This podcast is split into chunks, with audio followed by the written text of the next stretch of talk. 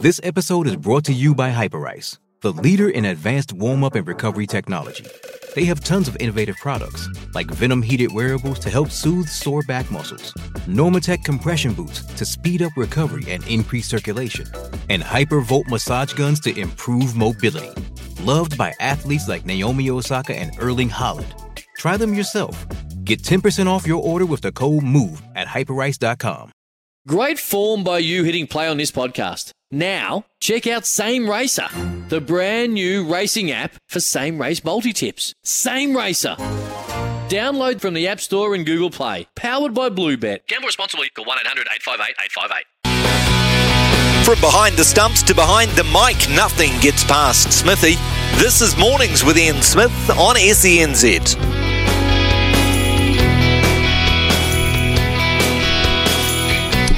Morena, New Zealand, good morning to you on this Tuesday after a weekend of All Black carnage. So I'm going to invite you to continue to call in. I know yesterday was hot, yesterday with the phones and the texts on 8833, phone number 0800 150 811. Now you're over the anger side of it, what do we do? Suggestions I'd love to have between 9 and 9.30 this morning. There's that to talk about. What about old Colin de Grandhomme, my old Dutchie, just heading off in a different direction by himself without NZ New Zealand cricket permission and landing himself a gig in the Big Bash. That's interesting. And the US Open, of course, tennis fans, who are your favourites to win? Serena Williams in action today. What are you feeling about Serena Williams on the eve? This could be the day of her retirement if she gets knocked over today. That could be it. Game, set and match, Serena as such. So plenty for you to call in about there, but in particular the rugby. Time for change. Who would you bring in? Motu Tony is the New Zealand Rugby League General Manager of Football and High Performance. A very exciting tournament starting today in Rotorua. The New Zealand Rugby League secondary school competition. It's been revamped after a couple of years in exile, and now it's back. Calls and text after that, and then we will have a multi before 10 o'clock. We've got a panel this morning at around about 10.20. It looks like we've got two lots of talk back time. Gee, I hope the phone lines are busy. Hamish Bidwell and John Day coming into us on the panel this morning. Then at around about 11 o'clock, we'll be talking to Jeremy Wilson, and that would be of immense interest because to older cricketers like myself, there is an inaugural Over-60s Cricket World Cup to be held on the Sunshine Coast, running between the 2nd and 15th of the month. So we'll talk about that as well with Jeremy Wilson. Just how many people play cricket over the age of 60? I've got no idea, and I've got no inclination to do so at that. So that's pretty much our show for this morning, and we'll get it off now with a sermon. Sport is our religion, and here is Smithy's sermon. Well, it's been carnage over the last 3 days. Your texts, your phone calls, your opinions have been rife, and fair enough too. We should never want it to be any other way. New Zealand rugby should never want it to be any other way either, because it would probably mean that you have stopped caring if it all dries up. Many in the know, many who have the right to care because they played in the jersey, believe we have never been in a deeper hole in our playing history. Results suggest that to be the case. The deepest of all holes would be the realisation that we do not have the player depth or talent to climb out of said hole. So do we? 12 minutes of passion and determination by 14 players in Johannesburg was a snippet of how it can be done. But that was out of desperation. So too will this week in Hamilton have to be, and the remainder of this calendar year, and the next as well for that matter. The selectors have to find a formula. Those in the melting pot have to find that desperation and resolve, otherwise we're all cooked, because nobody will believe they can't overcome the huge legacy that is the All Black jersey. Nobody. Japan, Scotland, the lot. Logic says, performance says, there have to be player changes. Pride has to be swallowed. Faith shouldn't be shown. History should be consigned to just that. Even an old dog hates the new puppy sleeping in his bed, so that's exactly why the broom has to come through in Hamilton. One, to see if the newer lads and combos can provide the spark, the answer, and to see if the old and no longer established ones can fight back. Even though a very short time ago they publicly stood in support of Fozzie, publicly backed him, and his judgment, this week they should respect that when they are sitting on the dirt tracker bench after he and Joe Smith have wielded the axe. It really is time to hand out some starting chances and hand out some licence. Surely we have never been more expectant and deserving of that.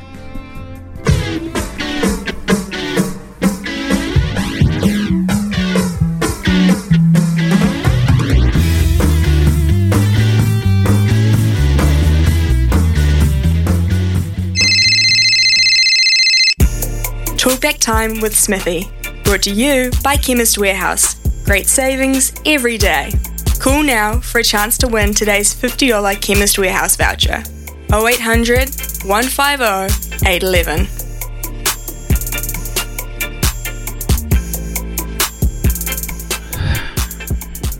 [908] here on SENZ, and it's 0800 150 811 is the number. We will be handing out a Chemist Warehouse voucher at the end of these calls, and Joey from Auckland is first in line to win said voucher. Joey, good morning to you. Yeah, g'day Smithy. Look, we know that Foster's staying. He's not going, and neither is the CEO, whatever, you know. So we need to make changes. In my opinion, we chuck in Tuivasa-Sheck at second 5/8, and we see how he goes against a tough Argentinian side. If you don't want to put him at second 5/8, you move Jordy Barrett up from fullback, and you play Will Jordan at fullback, where I think he could be the most dangerous. You know, we weren't that far away. We panicked a bit. The problem, Smithy, I thought we panicked a bit when we got behind, and then we started, you know, knocking the ball on and making mistakes. You know, All Black sides before that, when we had Richie McCaw, and Richie McCaw always used to say, don't panic, just go to the processes that we've been taught. And I think that's what they're not doing. They're panicking when they get behind and thinking, oh, we've got to win this. We had a few chances to win that, especially right towards the end, and okay, we didn't win. But we were not that far away, and this is a chance where people are saying, oh, Tuivasa-Sheck or whatever is in or out, I shouldn't be there. You put them in and go, there's your chance, son. You have a go, and the preparation has to be right by every player. When you prepare, as you know as a cricketer, when you prepare, you've got to prepare properly, the whole team, right throughout. Look, Joey, for me, I totally agree, and I agree with the fact of the matter. They simply have to try things. They have to try something, and they have to try it with the personnel within the group. Now, they've carried these guys around. You know, they've prepared them. They've brought new people in like Tuivasa-Sheck, have you said. But now's the time to find out. And, okay, if we get beaten again experimenting, I find that acceptable. If we get beaten again without experimenting, I find that unacceptable, Joey. I'm the same with you, Smithy. You know, like, don't get me wrong. Sam Cane, at the moment, and he would know this himself, if you were playing in his position or you were him, you would know you are not the best number 7 in New Zealand at the moment. Dalton Papali'i is there. You play him. You leave Ardie Savea where he is because he's been playing number 8 and been playing well. And you just say to Sam Cane, we've got to make changes because we need to, and this is how it is. You know, and he will accept that. I mean, I know he has to accept it, but he will accept that too, and that's what you should do as a footballer. Totally, I absolutely totally agree. I really do. I mean, and as I said in the sermon, the way to find out if your experienced players, those guys that you backed with the older legs to get through to the next World Cup, the way to find out if they're hungry or not is to sit them in the stands. Not to continue to play them and unsuccessfully, is to sit them in the grandstand and see how desperate are you to get your spot back. I mean, you know, have you got the desire to do that within you? If you haven't got that desire, if I leave you out, then I've got to leave you out permanently. Joe, I mean, that's just human nature. I mean, I saw that in cricket a number of times where players were. I mean, I got dumped 3 or 4 times throughout my career, and at that point when you're dumped, having been an established player for a long period of time, when you are dumped, there's 2 ways you can go. You can go home, and when you're actually in a cricketing situation, you are actually you do go home. You don't stay within the group and train with the group or whatever. You go home. And at that point, you have to make up your mind right there and then whether you are determined, you've got the will within you to want that wicket-keeping spot back or that other spot back, or you do something else. You just go and do something else. So, you know, that to me that's the point they're at to me, those older guys. That's right, Smithy. You know, the only thing I say, you know, why are they holding on to guys like, no disrespect, these guys have been fantastic. Dane Coles and that, who have been injured and coming back, and Cody Taylor's struggling. You turn around, the best thing you can have is competition. As you know, as a wicketkeeper, it doesn't matter. As a rugby player, as a loose forward, as a 5'8", the best thing you can have is tough competition to make you a better player. Yeah. Thanks, mate. I'll give you a for instance. I got left out of the New Zealand cricket side to play the West Indies in a one-day series, and Irv McSweeney, who'd been sitting waiting for a long period of time, good old Irv, a great wicketkeeper batsman, and played so damn well for a long period of time.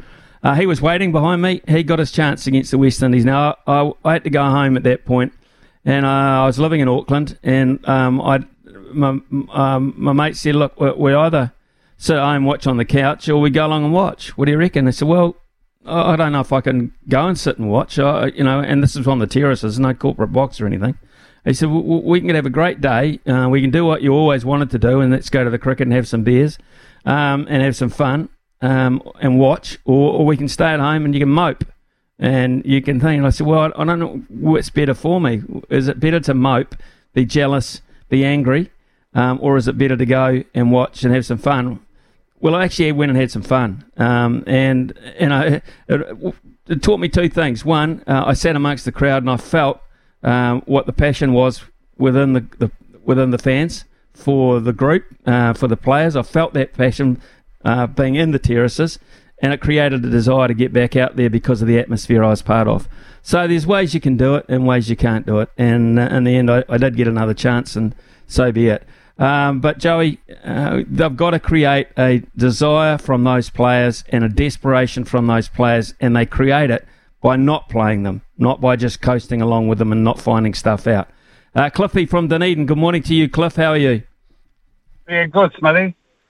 Yeah, all this talk of Papa Lee, the last time he played for the All Blacks, he didn't play well. He didn't have a very good game against Ireland. And you know, he's not going to save the side. It's the big players that are going to step up again. You know, the Whitelocks. If they play Whitelock, they're talking of Brodie Retallick. Well, Brodie Retallick's been off the pace ever since he come back from Japan. He hasn't been playing well either. Now he's come back from an injury, so he's got to stand up and be the man he used to be. Because at the moment, a few years ago we had the number one lock in the world. He was the player of the year. We had the number seven in the world. We had lots of players who were the best in their position. If you went through the All Blacks now and you tried to rate that if we were the best in our positions in the world, there wouldn't be many at all. You know, Ardie Savea is a great player, but he's not the best number 8 in the world because he hasn't got all the options that the number 8 have. And they keep talking about that, you know, line out, taking the ball up. Because he isn't really doing that much. He's a great offensive player. He makes lots of tackles. He gets over the ball well. And he's a reasonably good link player. But he's better as a 7 than an 8. They've got to find a proper 8. Hoskins has been sitting out in the wilderness, just like Tuivasa-Sheck. I don't know why they talk about Tuivasa. He hasn't played any real games of hard rugby yet. Played in a Blues team that was throwing it all over the place, and he stood out a bit there. Look, to me, the team has just got to knuckle down. Sam Cane he's not the best 7 in the team, so he shouldn't be in the side. The captain should be the first pick. He's always picked as being the best player. Guys like Graham Murray and everyone else that followed him. Ian Kirkpatrick got dumped as the All Black captain, but he still got back in the side. But he wasn't playing well enough. Remember they lost to the president's side. Colin Meads was coaching, was in that team, and they come out and beat the All Black team. And then Kirky got dumped from being the captain, and they gave it Andy Leslie. And Andy Leslie was a good, hard, very factual captain. He went to South Africa and he had the biggest battle in the world over there because everything was against them. And they were unlucky not to win a test or more tests than they did. But to me, you know, if we're going to stick with what this New Zealand rugby is feeding us at the moment from the top down, we got to hope that our side is going to go out there and do it again. You know, South Africa game, the second test, like you said, South Africa doesn't pick their side on their best players. They have 14 or 15 of their team play over in Europe, and most of them will be the white fellas. I'm not singling them out. It's not a racial thing, but to me, they're getting picked as a racial team. You know, they're picking most sides. That hooker that came into that side, he was rubbish, but he was picked to replace a guy who was injured. They wouldn't play the guy the best player didn't end up playing, you know, until he came on. By that stage, they were useless. If you were a good player in that side and you saw how the other guys are picked, you would give up. And that's what happens in South African rugby is guys end up going overseas and playing in France instead of playing for the South African team. Mm. Look, I totally agree, Cliffy, with your sentiments. And I appreciate the call, mate. Thank you very much. And it's just, it's quite depressing. I find it quite depressing myself because I've obviously never an All Black, obviously never, you know, played rugby for New Zealand. But I mix with people that do, and I get the feel after the game there that there's a desperation amongst some of those former All Blacks. One or two of who have played over 80 or 100 games for the All Blacks. There's desperation about it because the pride they had in filling that jersey, they can see perhaps that isn't present with the current lot, and I would hate that to be a fact. Hey, Finn from Whakatane. Finn, good morning to you. Yeah, good morning, Smithy. Hey, look, a couple of things. The test win against South Africa a couple of weeks ago, I said it to a few mates and all that. That was just a win out of absolute desperation, backs against the wall. Nothing has changed. That was a do-or-die match that they had to get up for.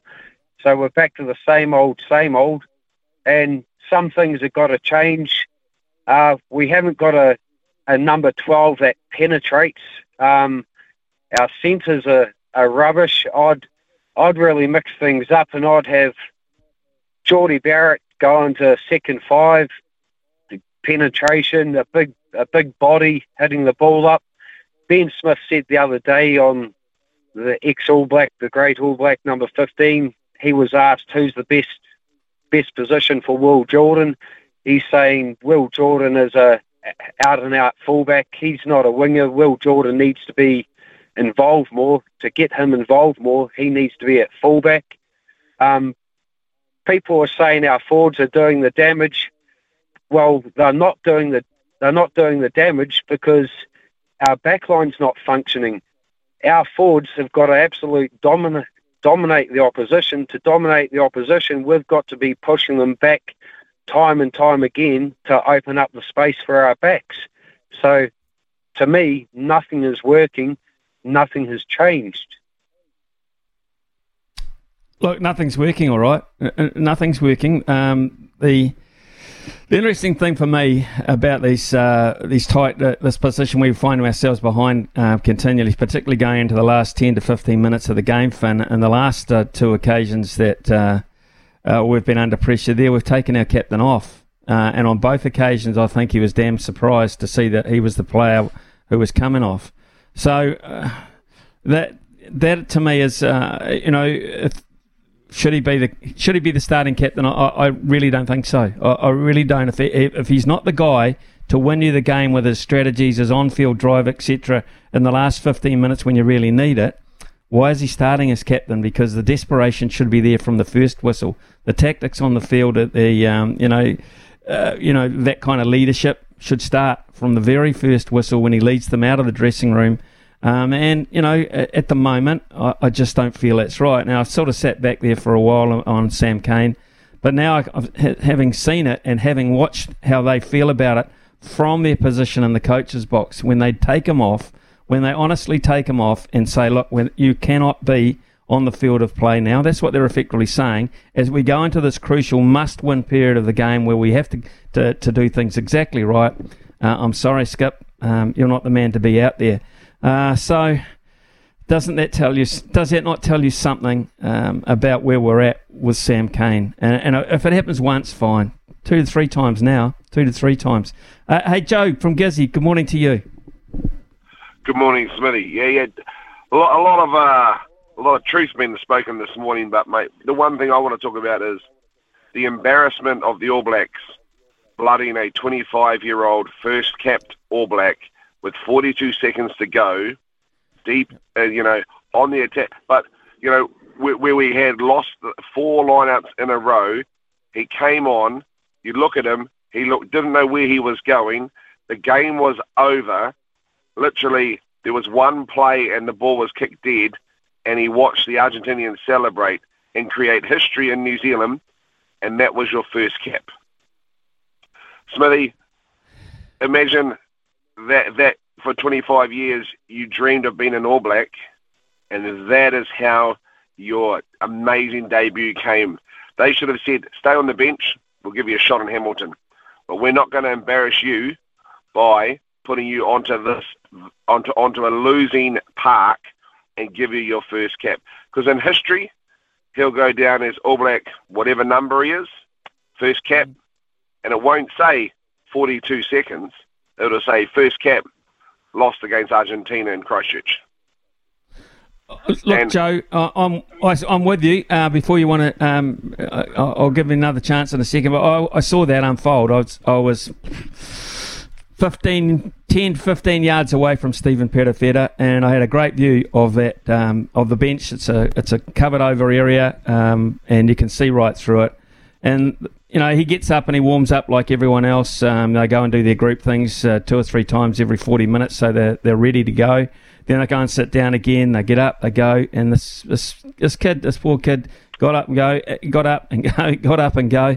He knew at some point that he would be called upon, but he must have been thinking, no, they're not. And that's fair enough too. I'm not an experienced All Black. I'm not even an All Black. Maybe it's the tried and true. They've got it to try and get out of the situation. And I could not understand, Joe. I could not understand when he stood up with about, took his top off with about a minute to go, and you just saw him go on. I'm with you, mate. I could not get my head around why they would do that in that situation, Joe. It was weird. It was beyond weird, Smitty. You were looking at just like, right, let's flood the bench. Why, in the 44th minute, 4 minutes into the second half, do we drag Taukei'aho? And then it was like, rightio. It's like, listen, we needed him. Let's change our game plan from having pre-predicted time slots for dragging our players. And then the great Cody Taylor came on his home patch, and you're thinking, first test in 6 years on my home patch, I'm going to dominate. I'm going to show you, Taukei'aho, why I should be the number one and get my jersey back. Had an absolute mare. Froze. Missed 4 throws. 7 metres from the line. We needed someone to hit someone, right, and a driving more for us to get the draw. He absolutely choked. And it's like, we've got into a mode now, like every other team has got into a mode now, where they have set times to drag players, bring other players on. It's not a game plan. It's pre-predicted, right? And I listen to the South Africans when they say, empty the tank, go 100, right? And when your tank's empty, put your hand up like an honest man and come off. Well, Taukei'aho's tank's not empty, When we're looking at Ethan de Groot, he was blown a bit, but his tank wasn't empty. We're not doing that. We are just making changes for the sake of making changes when things are, that's not going right, let's chuck on Christie at halfback and see if he can make a change because we're going backwards. But sometimes we need to leave a 109 cap All Black on. We need to leave a 85 cap All Black on because they need direct, because we've got young bucks coming off the bench who, yes, need experience. But in some games, you can have 5 guys sit on the bench and still win, right? But we need to stop just having these pre-predicted, because everybody's doing it. And you're talking about them dragging Kane. They drag Khaleesi, right? Hooper gets dragged for Australia. So you're finding so many skippers getting dragged off the paddock, you know, in international rugby at the moment, right? But it never happened when the great All Black teams. You would never drag Richie. You'd never drag Sean Fitzpatrick. No, you're right. You're absolutely right, Joe. Thank you so much for your time. We've run out of time, actually. Those calls had so much substance this morning. We thank you for that. We'll get out that Chemist Warehouse voucher decision out shortly. 9:28 here on SENZ.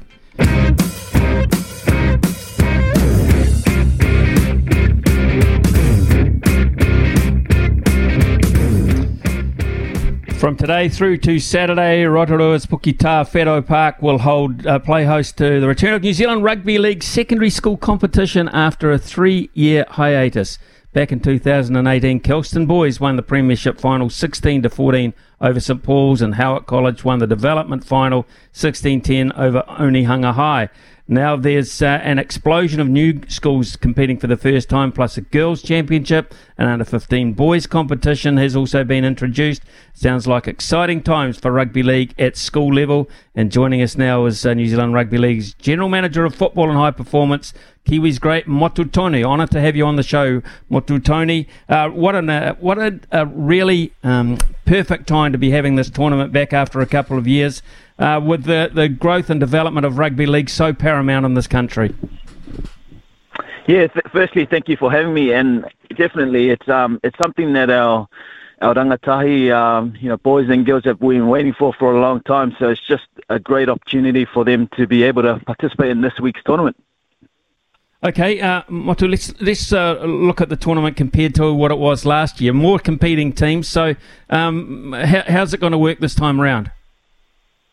Well, we've split it into still pool play, and we brought it down to Rotorua to try and give the teams from around New Zealand a chance to, attend our National Secondary Schools Championship. So we're delighted that we've got teams from Christchurch, St Thomas, we've got St Bernard's from Wellington, and then a mix of schools from, the usual schools from Auckland that participate. So we're quite happy. But the other thing that gives us great optimism is the attendance of our female schools, and that's an area that we're going to look to grow, and it's something that's going to take off because there's so many opportunities in our female space at the moment. We've also got national youth tournaments which follow in October for our young women at under 16s and under 18s age group. So it's a lot of rugby league opportunities for both our young men and women throughout this year.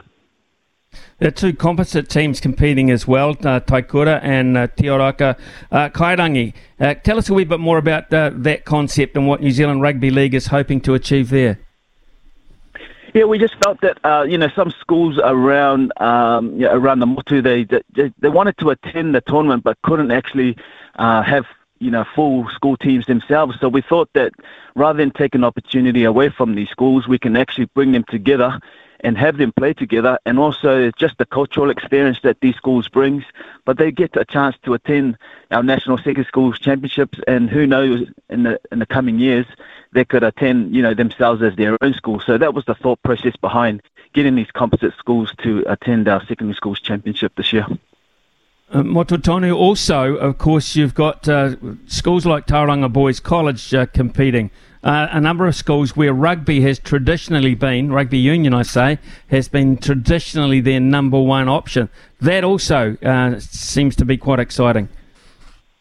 Yeah, very exciting. I mentioned St Thomas earlier. We've got Rotorua Boys High, who will be playing 11:45 against De La Salle. So, even, Mag's strong rugby school in Auckland, as well as St Paul's, who won the 1B championship in Auckland this year. So we've got a lot of schools that have a strong presence of rugby players, but there's also a lot of leagueies that are mixed in, and it's just great to have some of those schools like St Thomas and also Rotorua Boys High playing in their, what you'd say is their tournament, because we're in their backyard. So it's exciting for our competition, but also for these young men and young women that they get to play teams from outside of Auckland or outside of around New Zealand at this event.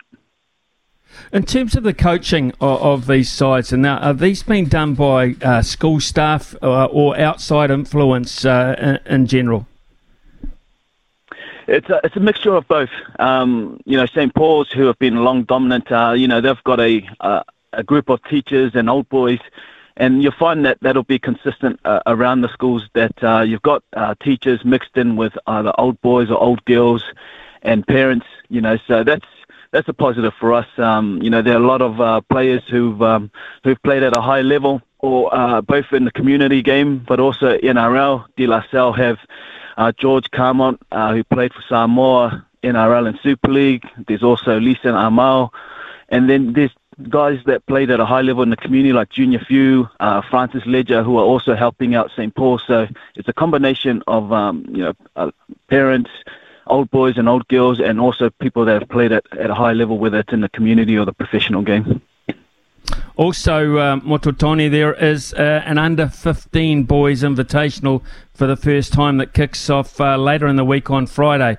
What about the quality of football from that age group and the participation level? Yeah, it's great to see that, it's just the local schools have been given an opportunity to play in an under-15s invitational, and it's just another segue into we had our National Nines run for the first time at the beginning of this year, which was great because we had a lot of attendance from around the country, even the South Island with Otago, Southland. So there were some teams that participated that wouldn't normally participate. So the Under-15s Invitational Tournament is just another segue into some of the events that we're looking to run for our younger people at the Under-16s level, but also gives them a chance to be connected and to be engaged in playing rugby league. In the past, this is the age group really where the overseas scouts, the Australian NRL team scouts, have been standing around on the sidelines and just getting their notebooks out and starting to look at players. Do you expect that to be the case this week in Rotorua? Do you feel as if there will be people with very much with their eyes on the development of this tournament? Yes, definitely. Over the years, the Roger Tuivasa-Sheck, the Simon Mannerings, they've been spotted at our national secondary schools competition. So, and COVID, gave an opportunity for, NRL clubs in Australia to strengthen their Kiwi network. So you might not see people travelling specifically from Australia to come to watch our secondary schools tournament, but you'll probably find that the NRL clubs in Australia will have New Zealand designated scouts that will be keeping an eye on the talent here. And the other thing is that it applies to both boys and girls now, because there's a strong demand for female talent with the expansion of the NRLW and just the growth of the top level of the female competition in Australia. And, the other thing that sort of helps the female game is the emergence of the Kiwi Ferns, who will be travelling to the UK later this year to play in the Rugby League World Cup. So, the female game is providing a lot of opportunities for our young female, but also those who are at the senior age at the moment. We're talking to Motu Tony, of course, former Kiwi great, New Zealand Rugby League's General Manager of Football and High Performance, which of course starts at this level, which also leads me to my next question is about the Warriors. What kind of communication, what kind of relationship do you have with the Warriors? Bearing in mind, of course, that next year the Warriors will have a team in the SG Ball Cup, the New South Wales Cup, which covers under-19 level. So do you have a pathway, a designated pathway into our very own NRL club? Yes, we do, and we've got a strong, connection and relationship with the, Tony Iro and Grant Pocklington and Athens Henare, who look after the academy for the Warriors, and it needs to be strong. Ourselves, the Auckland Rugby League, and we run our national youth tournaments and also the schools tournament, which gives the Warriors and every other NRL club just a chance to be exposed to the young talent coming through. So there's a strong link there, and we need each other to be strong to help the game here, because the Warriors are our shop window. So when they go well, everybody loves rugby league and it's connected to our game. So we're really glad to see that the Warriors are bringing back a reserve grade side and also an SG Ball side as well.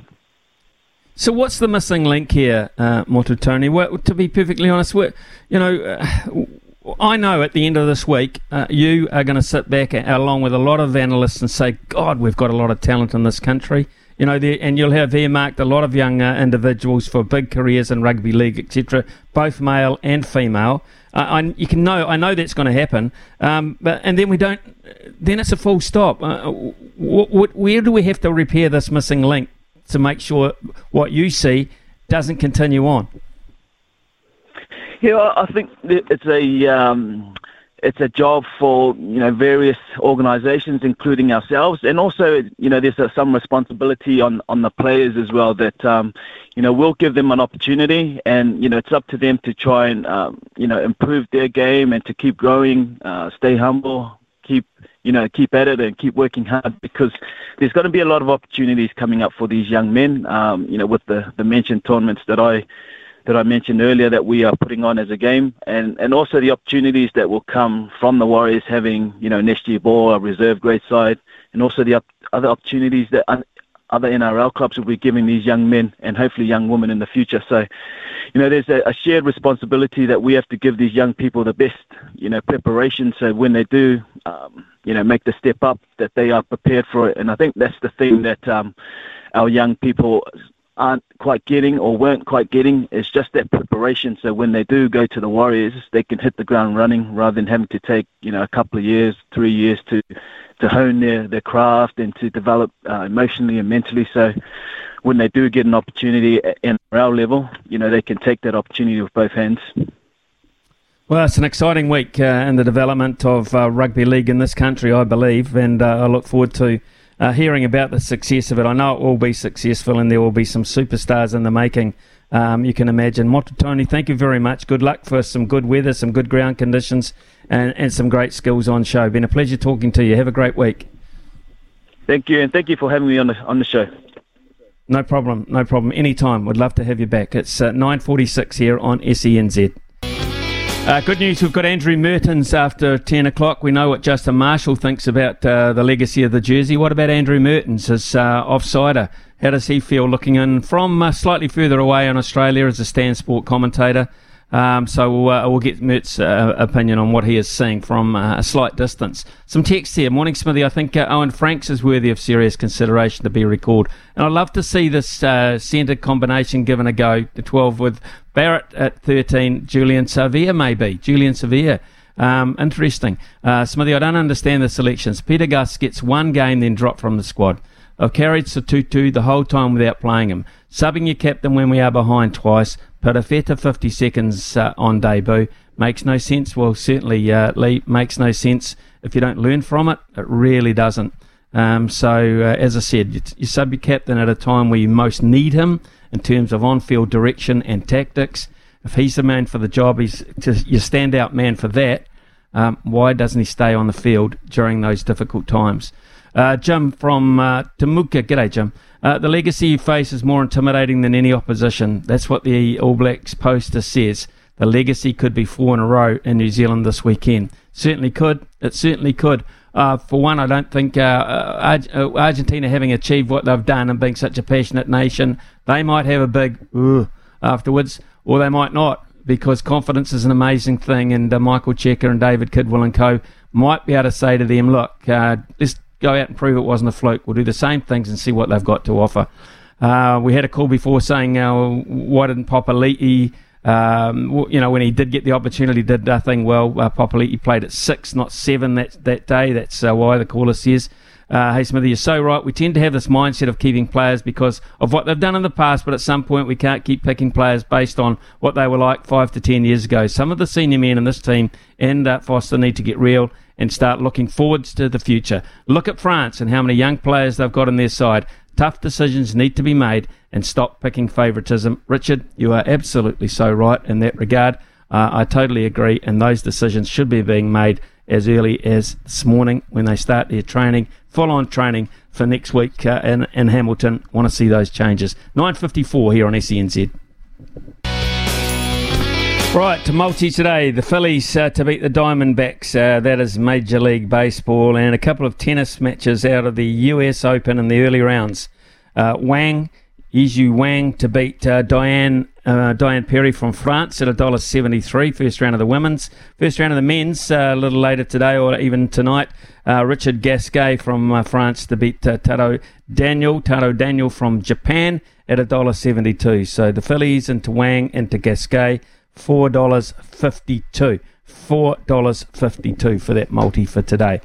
We will have the legendary Andrew Mehrtens after the break from Australia on his thoughts of what he's seeing from across the Tasman. I'll bet the passion still burns though for him, and he'll be hurting as well. It is coming up to news at 10. 1476 AM in Auckland. This is SENZ. It's Kiwi for Sport. From behind the stumps to behind the mic, nothing gets past Smithy. This is Mornings with Ian Smith on SENZ. 10.03 here in New Zealand. A good deal earlier, of course, in Australia, where our next guest comes in to us from All Black number 944, 70 All Black tests, 967 points. These days, a Stan Sport commentator and analyst is one Andrew Mehrtens. And the reason I read out those stats about test matches and points, etc., is because he's part of the legacy of the All Black jersey. His great mate, Justin Marshall, said it's damaging the legacy. Mertz, good morning to you. Great to have you on the show. As you see this unfolding before, well, not so much before your eyes, but from across the Tasman as such, how are you feeling about the All Black jersey at the moment? Morning, Smithy.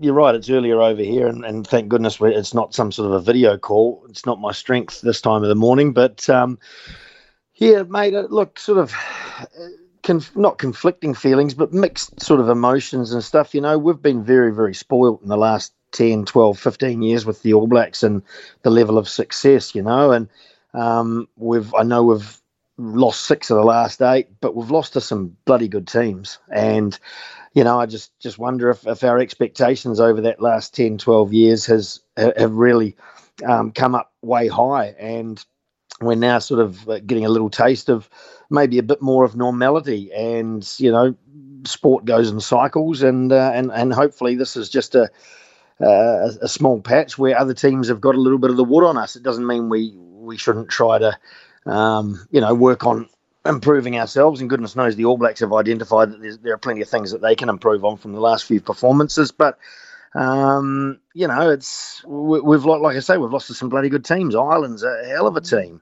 We lost to the world champions across in South Africa. We've lost to France, who are favourites for the World Cup next year. So, you know, we're up against it, and yes, like I say, we should aspire to doing better, but. Yeah, maybe it's just back to the time that Marshy and I were playing. I mean, God, I was in the last team that handed the Bledisloe Cup across to the Australians in 98. We lost 3 in a row to the Wallabies in 98, 2 in a row to South Africa, only the first team in 49 years to have lost 5 in a season. So, to be fair, I've seen worse. I was going to say, have you seen worse? Because the current fan, of course, doesn't think that has been a worse time. Because we have now, of course, we've lost to Argentina and Australia, but now we've lost to them here, and there's no great promise that we won't lose to them again next weekend. And that's I think, the hole that the fans can't quite get their heads around. We now, it seems, people are almost, jokingly saying, well, God, we've got to play Japan shortly, and then we've got to play Scotland. They've never beaten us, but hell, they must fancy their chances. They must be be licking their lips. I mean, that is actually the thinking over here. Well, we're promoting good relationships with other countries, aren't we? So I shouldn't laugh, mate. I know, you know, we're passionate about it and stuff. I've got faith that eventually, sooner or later, the All Blacks will pull them out of this sort of patch that they're in. They've got plenty of talent. As we know, we're not getting the best out of it on the field at the moment consistently. Even that win against the Box up in Ellis Park, I mean, the way that they lost to the Wallabies on Saturday, for example, shows that they're not, the strong world champion team that they were in 2019. Of course, they're the world champions, but are they playing as well as they did in that final against England? Absolutely not. So, you know, maybe that was a little bit of a false dawn. They talk about a new dawn, but beating them at Ellis Park, even though that's a great achievement, I'll never sneeze at that and never managed to win at Ellis Park myself. So absolutely can't look down my nose at that. But I don't think the Boks are the great team that maybe they were 2 or 3 years ago. They're trying to find themselves. So there's a bit of work to do. I just try to add a little bit of moderation at times. You know, we're passionate about our footy. We're passionate about the All Blacks, and that's fantastic. But, you know, like I say, it has been worse. I mean, losing to Argentina, we didn't, you know, when we're up by 15 points or so, we shouldn't lose in that position. But we've got to give credit to Argentina. They are a tough team. They work hard on the ground. The game kind of suited them the way it panned out. It was a little bit stop-start. Don't get me started on the referee, because I think people around the world are sick of New Zealanders complaining about the referee when we lose. But I didn't think that was a wonderful appointment or a wonderful performance. But we struggled to control the tempo of the game. And again, it was down to sort of mistakes and missed opportunities. So, you know, it's all stuff that the All Blacks will be looking at pretty hard themselves, that they're in control of their own kind of performance to an extent. Let's look at your area of the game where you excelled, okay? And I'm talking tackling. Here, tackling. I'm talking here about a situation where your scrum has dominance. Now they did. That front row in the first 44 minutes had dominance over Argentina. There's no doubt about that. Our line out, our set piece in that performance at that particular point in the match was pretty darn good. In other words, we had what you look for, a platform. Why could we not exploit that platform? What was missing? Yeah, well, I just wonder if we are a little bit predictable and readable with what we're trying to do. You know, we've got fantastic, talented players who should be able to improvise and innovate on the go. And I just wonder if teams have got a bit of a read of us.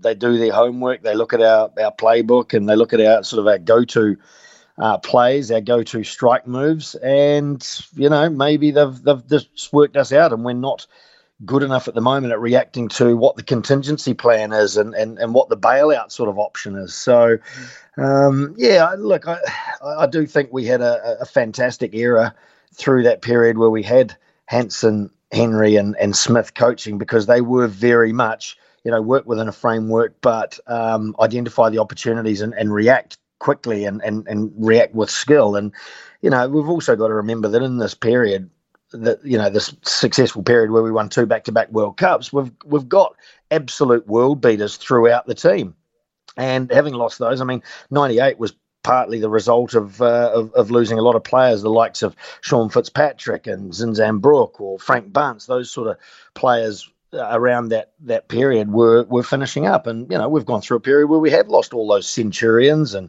in particular Richie McCaw and Dan Carter. So, you know, we're just not quite that much ahead of the rest of the world at the moment. So we've just got to get more out of ourselves. And like I say, being able to innovate on the go has always been the strength of the All Blacks. At the moment, it just seems like the defensive game is able to shut us down. South Africa showed that.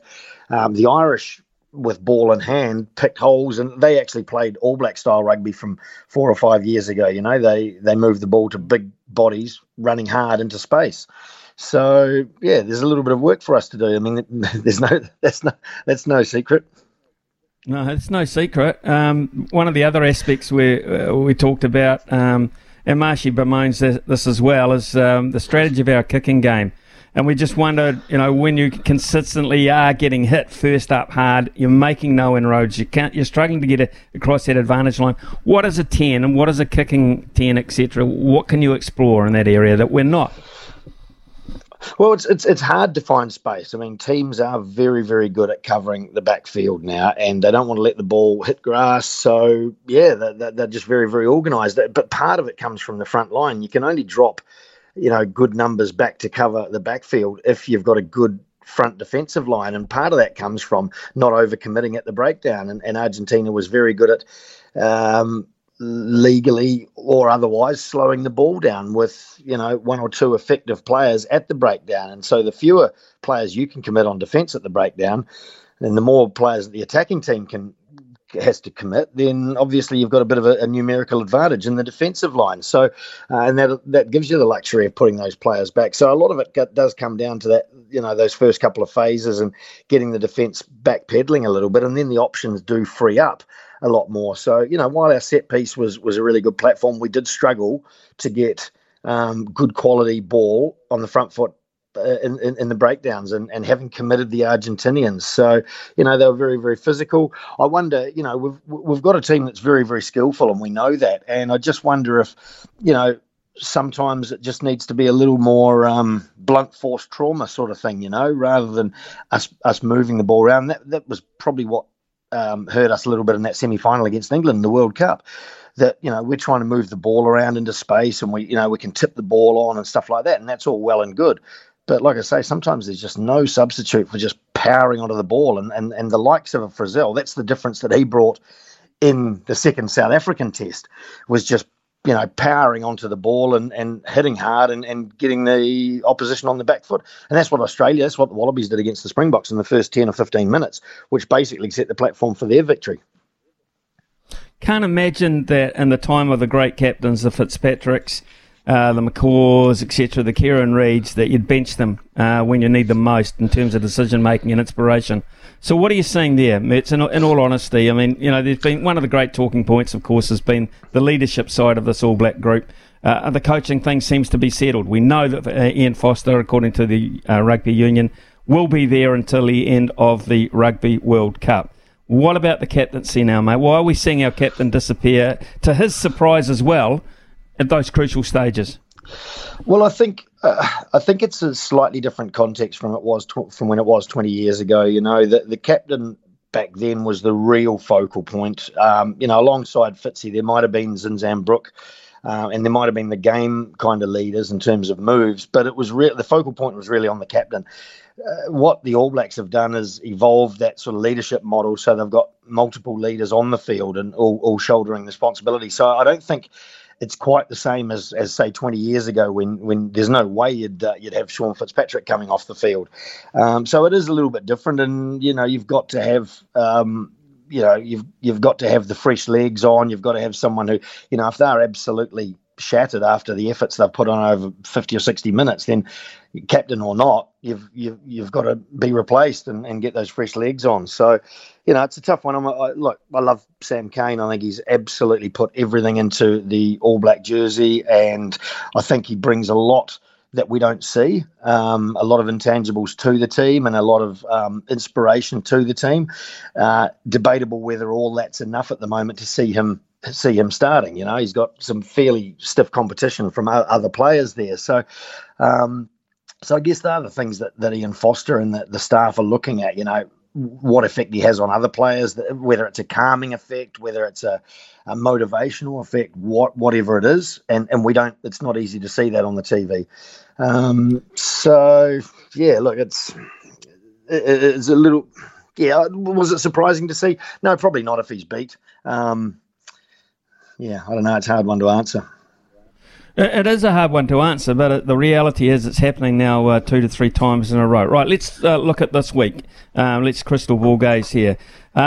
For one, Argentina aren't going to have to change their defensive patterns. We're going to have to change something. And two, they're not going to get any smaller during the week either. They're big boys. No. So what are we going to look at? What are we looking at here in terms of our selection? What would you like to see in terms of the principle of what they go about here? Would you be happier to lose experimenting, or happier to lose doing the same old with the same people? I mean, what are our options here? I don't really want to see us experimenting. I don't want to risk this game. I think the damage that's being done at the moment in terms of just the way other teams are feeling about us. People a lot of times say, oh, the aura of the All Blacks is gone, and it hasn't really seemed to. And it's not something the All Blacks talk about either, the aura. But I think we do have problems when other teams feel like they can genuinely attack us and can go into a game with confidence. They always, you know, opposition teams can often talk up how much confidence they want to take into a game with the All Blacks, but they tend not to eventually. You know, apart from the Springboks, you don't really find teams really going in with a lot of confidence against the All Blacks. And I think every loss that happens now is more damaging in that regard. And if the Argentinians were to win a series in New Zealand, I think it makes not just the Argentinians, but the whole rugby world sit up and go, boom, we can really keep attacking these guys. So I don't want to see a lot of experimenting. I think we'll see more kicking. I think we'll see maybe a simpler game, a more brutal game. Like, remember when we lost the first test against the first time we lost to Ireland over in Chicago, and the week later the All Blacks turned around and really bludgeoned the Irish in Dublin. Whether we can actually do that to the Argentinians remains to be seen, because they are big and physical. They're not going to get any smaller, Smithy, because they eat more steak than you and I do in a week. But I think we'll probably see a simpler game from the All Blacks and playing more territory, because we got ourselves in trouble trying to play out of our own territory and conceding penalties, and then Buffelli just knocks them over all the time. So taking away that opportunity for him to keep the scoreboard ticking over, I think, will be important. So maybe just a simpler game plan and, you know, a bit more punching around the fringes, I would imagine. So, you know, it may not be pretty, but I think it'll probably be effective. We've been a bit stubborn a couple of times in terms of our selection. I mean, Will Jordan, not many people won't say he's the best number 15 they've seen for quite some time, but we don't play him there. And what about the midfield, Mertz? What are you thinking here in the midfield? I just don't think we've got a lot of...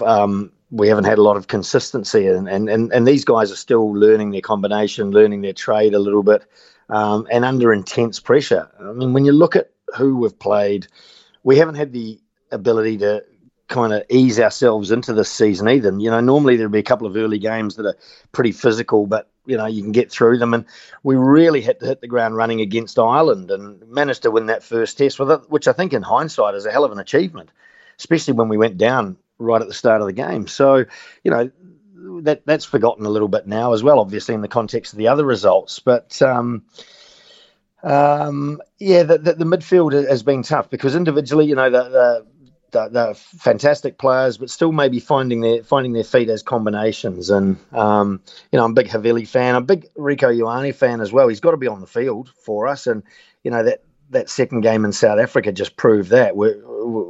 He has an effect. He can have an effect, almost like a Marika Koroimbete has over here for the Wallabies, where he's just so fast, and that's just irreplaceable, whether his best position is on the wing or at centre. I always liked him at centre in the Blues, but he's not getting the opportunities that you'd like to see him at centre. He's so quick that you want to somehow set him up so he's got a bit of a one-on-one, or at least he's getting on the outside of his man. I mean, the outside break for him with his pace is why you want to have him at centre, and he's just not quite getting those opportunities where the team is manipulating him into space to give him that chance. So, you know, I'd like to see a bit, yeah, maybe a bit simpler moves and a bit smarter moves in the backs as well. I don't know what form that takes.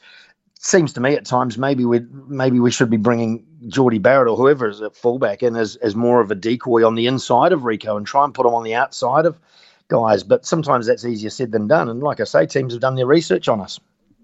Mm. We'll let you go, Mertz, because we know it's exercise time for you over there. Well, incidentally, we've got a text. And what is your record time now from Bondi to Coogee? Well, I mean, it depends on the traffic, because I never run it. I'll always drive it. It depends how long the Uber takes to get there, I think. Yeah, I know. I had a feeling that was going to be your answer. Hey, mate, great to catch up with you. Absolutely fantastic, of course, and lovely to hear your thoughts as well. See you shortly, man. Stay well. Thank you. Smithy. I hope to be across for that Bledisloe on the 24th, mate, so maybe see you there. Yeah, I look forward to it, mate. It is 10:20 here on SENZ. Andrew Mehrtens there out of Australia with his thoughts on our setup at the moment. Panel next. Summer or winter, he's the voice of sport in Aotearoa. This is Mornings with Ian Smith on SENZ. Big talk, big opinions, the panel. Talk to me, yeah. It is 10:26, a little late to the panel this morning, but the quality will make up for that, don't you worry about it. And John Day is on the panel this morning, and so too is Hamish Bidwell. John Day, goodness me, have you ever presided over a period of New Zealand rugby like this? Because a lot of people saying we haven't had one. No, you're exactly right, Smithy. Worst of my lifetime. I wrote for Today FM the other day, and that includes 1998 when we lost those 5 in a row. Just the teams we're losing to these days, and 3 in a row at home, it just hurts like never before, Smithy. And, yeah, a new low, I think, for the All Blacks on Saturday night, which is not good for anyone, really, is it? No, it's not good. And the feeling around the place is unbelievable. I mean, it was like I wasn't in a New Zealand stadium the other night, because Argentina, the small as it was, in terms of their support patterns, their support players, etc., took over the joint with their passion and excitement. It was quite weird. Yeah, well, I good on Christchurch people, because they could have booed Ian Foster and done all of that, but by all accounts, they welcomed him. They were cheering on the All Blacks, trying to get him behind them, but that last 20 minutes was just so insipid, wasn't it? And there was just nothing happening.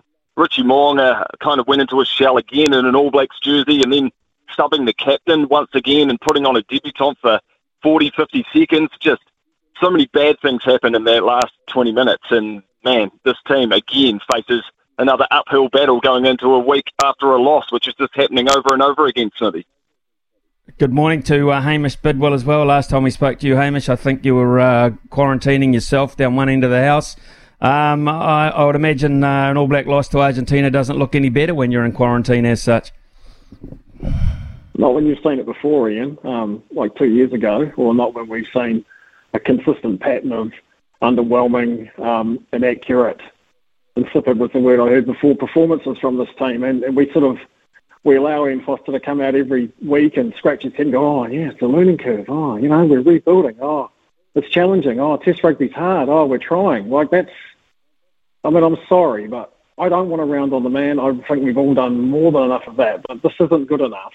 And whether we change wholesale the players, whether we change the coach, whether NZR suddenly develop a spine and say, look, we've done you a disservice, and they go, like, something has to change. We can't just pretend this is fine and debate the merits of losses that we see with, you know, the same patterns every week. Like, it can't continue like this, surely. Well, what will make it not continue, Hamish? That's the thing. And I mean, I don't imagine Ian Foster's going to fall on his sword, is he? No. So I've been reminded in the last day or two of Laurie Mains's era, and with all due respect to Laurie, probably for the first 2 or 3 years of his tenure, he fumbled around in the dark. And then there was that game at the Sydney Football Stadium in 1994.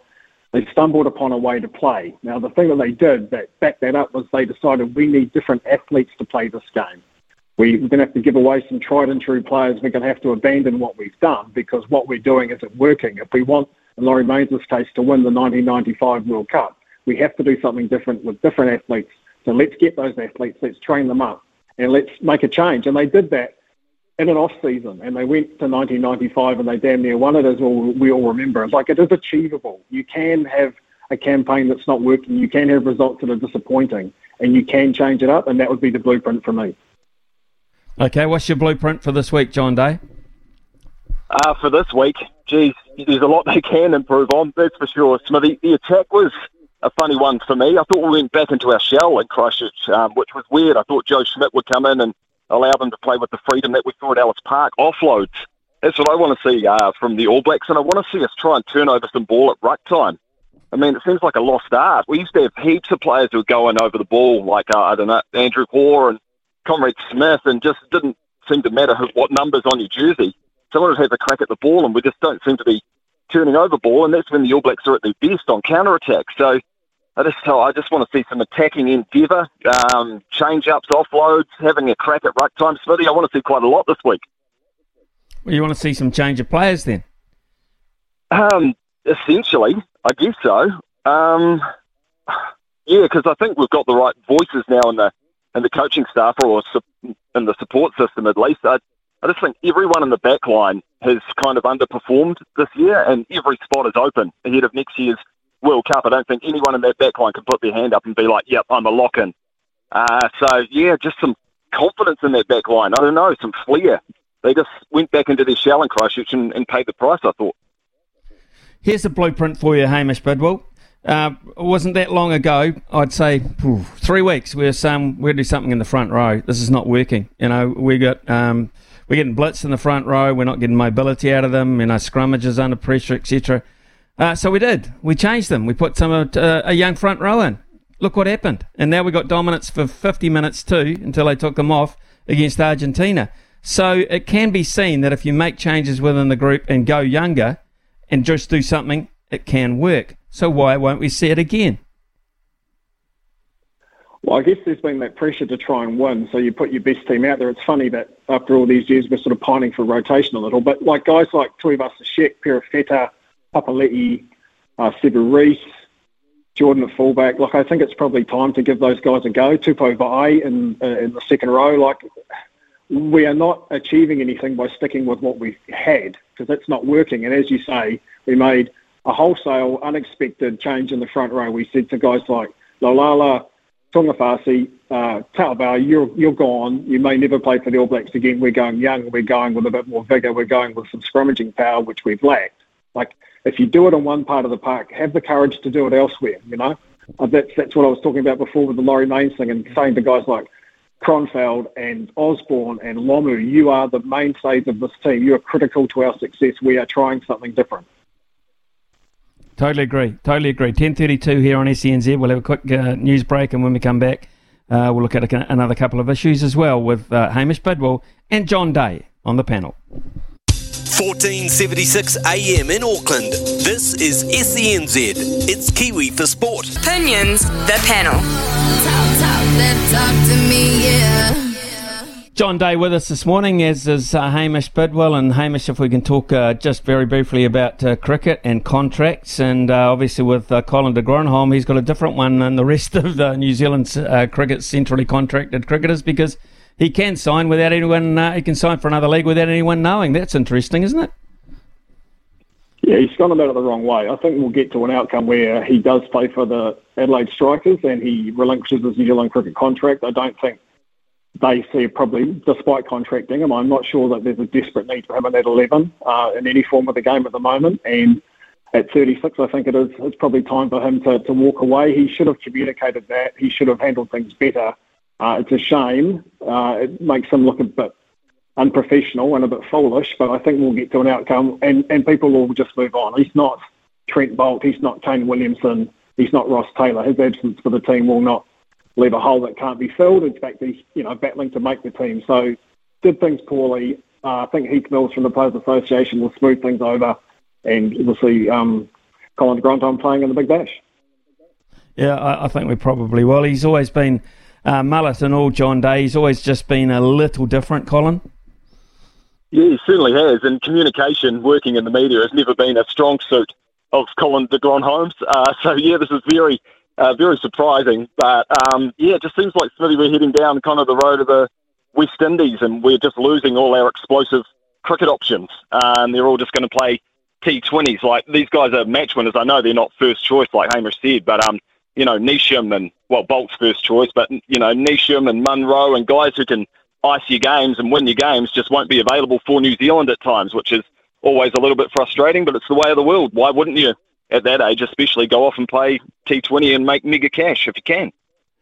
What's our Super Smash looking like, John, now that the UAE is on pretty much at the same time? The Big Bash has always been at odds with it, and we're talking about South Africa. I mean...